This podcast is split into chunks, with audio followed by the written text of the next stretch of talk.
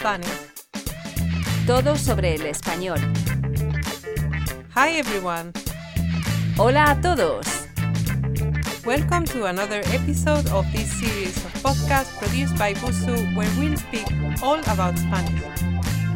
Bienvenidos a otro episodio de esta serie de podcasts producidos por Busu donde hablaremos de todo sobre el español. In this episode, we'll talk about the variations in the Spanish spoken in different parts of the world. En este episodio vamos a hablar de las variaciones del español que se habla en diferentes partes del mundo. Also, we have two special guests with us who will tell us some interesting things about the Spanish they speak in their countries. You don't want to miss it. Además, tenemos a dos invitados especiales con nosotras, que nos van a contar cosas interesantes sobre el español que hablan en sus países. No te lo pierdas. Visit our website www.busu.com or download our app available on Android and iOS to have access to useful vocabulary lessons and expert designed grammar lessons. Visita nuestra página web o descárgate nuestra aplicación disponible para Android o iOS para acceder a lecciones de vocabulario súper útiles y lecciones de gramática diseñadas por nuestros expertos en español. Let's start today's episode. ¿Listos? Ready. ¿A dónde vas con esa maleta tan grande, Elena? Es que esta tarde me voy de viaje a Córdoba. Ah, qué bien. Córdoba está en Andalucía, en el sur de España, ¿no? Sí, pero yo no me voy allí. ¿Qué? Pero si me acabas de decir que te vas a Córdoba. No te entiendo de verdad. Sí, mujer. Córdoba, en México. Ah, no sabía que en México hay una ciudad que se llama Córdoba. Uy, y hay otra Córdoba en Argentina también. En España, en México y en muchos países de Latinoamérica hay ciudades que tienen el mismo nombre. Sí, eso es verdad. Comparten el mismo nombre, pero el acento, por ejemplo, es muy diferente entre una ciudad y otra. Claro, no es lo mismo el acento de la gente de Salamanca en España que Salamanca en México. Y no solo el acento y la pronunciación, sino expresiones, palabras y otras diferencias de las que vamos a hablar en este episodio de nuestro podcast. Las diferencias del español o el castellano en diferentes países. Today, we will talk about the variations in the Spanish language spoken in different countries. Do you know that the Spanish language is also called castellano? Y hoy tenemos con nosotras dos invitados muy especiales. Desde México ha venido Federico y desde Colombia tenemos a Pamela. Hola, gracias por la invitación. Me encanta poder estar aquí hoy con ustedes. Hola chavas, ¿cómo están? O como dirían ustedes en España, ¿cómo estáis?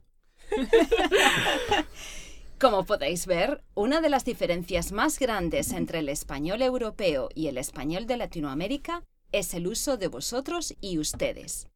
En España usamos vosotros o vosotras cuando nos dirigimos a amigos o a un grupo de personas de manera informal. Usamos ustedes solamente de manera formal y respetuosa. Bueno, excepto en algunas partes como las Islas Canarias, donde no usan vosotros, solamente usan ustedes.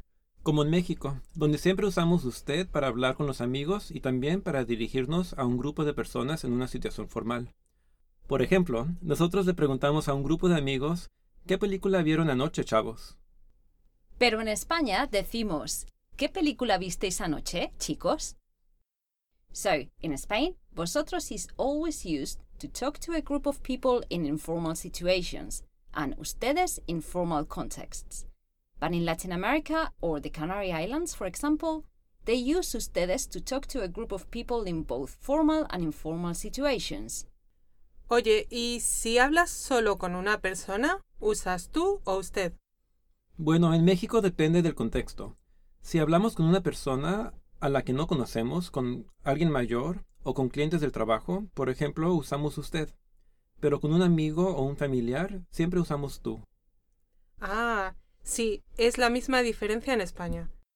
Aunque es verdad que ahora usamos cada vez más tú, incluso en situaciones formales en las que antes usábamos usted. Y lo mismo ocurre en otros lugares, como en Cuba, por ejemplo. En una conversación con otra persona, podemos usar tú o usted, dependiendo de la situación y del nivel de confianza con esa persona. En Colombia, especialmente en la capital, es muy normal usar usted con la familia o los amigos, pero en otras partes usan más tú. Lo que pasa es que nunca mezclen los dos en una misma conversación.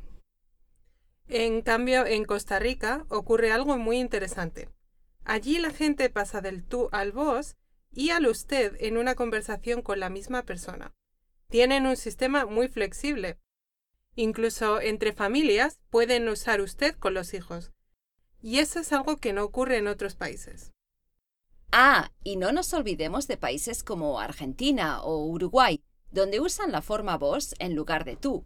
Por ejemplo, un argentino te puede preguntar ¿De dónde sos vos? en lugar de ¿De dónde eres tú? As you can see, in some countries like Argentina or Uruguay, they use vos instead of tú. Have you noticed that the verb conjugation also changes in the present tense?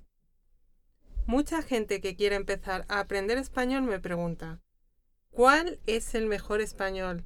¿El de España o el de Latinoamérica? El de Colombia.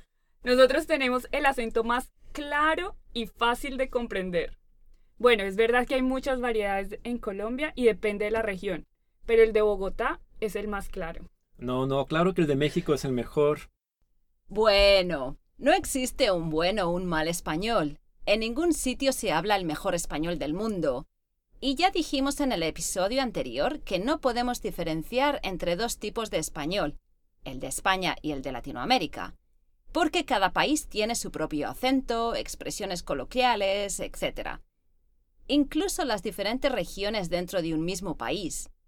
Todo depende del contexto y, en mi opinión, la lengua la forman las personas que la hablan. Y yo creo que el español es una lengua en evolución constante. Pero lo más importante es que en todos los países hispanohablantes nos podemos comunicar sin ningún problema, ¿verdad? Tienes toda la razón, Elena. Yo siempre recomiendo empezar aprendiendo un español neutro y después te puedes adaptar al acento o a las expresiones más típicas del país a donde quieras viajar. Ahora veamos algunas de las diferencias de pronunciación. Una de las principales diferencias es la pronunciación de las letras C y Z. En la mayor parte de España, la C delante de la I o la E tiene el sonido pero en todos los países de Latinoamérica se pronuncia como una S. Escuchemos las diferencias entre España, Colombia y México. Por ejemplo, Cecilia y Celia están cenando en un bar de Zaragoza. Cecilia y Celia están cenando en un bar de Zaragoza. Cecilia y Celia están cenando en un bar de Zaragoza. Have you noticed the difference in pronunciation between the three countries? A mí, los acentos de otros países latinoamericanos me suenan mucho más dulces que el de España. Tienen una musicalidad, una melodía que me encanta, y que no tiene el acento del centro o del norte de España, por ejemplo. Eso es verdad. Por ejemplo, nosotras hablamos de manera mucho más monótona. Un sonido que es mucho más suave en Colombia es el de la G, antes de la E o la I, y el de la J. En España suena mucho más fuerte. Vamos a escuchar las diferencias de pronunciación. Jorge me dijo que trabaja mucho. Jorge me dijo que trabaja mucho. Jorge me dijo que trabaja mucho. Did you hear the differences in the sound in the three countries? Bueno, no solo hay diferencias de pronunciación entre los diferentes países, sino también de vocabulario. Por ejemplo, en España decimos coger el autobús. Lo mismo en Colombia. Nosotros cogemos el bus. Pero el bus es solo el transporte dentro de una ciudad. Si queremos hablar del bus que va de una ciudad a otra, decimos la flota. Uy, no. En México no usamos el verbo coger para el transporte. Además, el autobús lo llamamos camión. Yo digo voy a tomar el camión. Y siguiendo con el transporte. En España decimos conducir un coche. En Colombia es manejar un carro o un automóvil.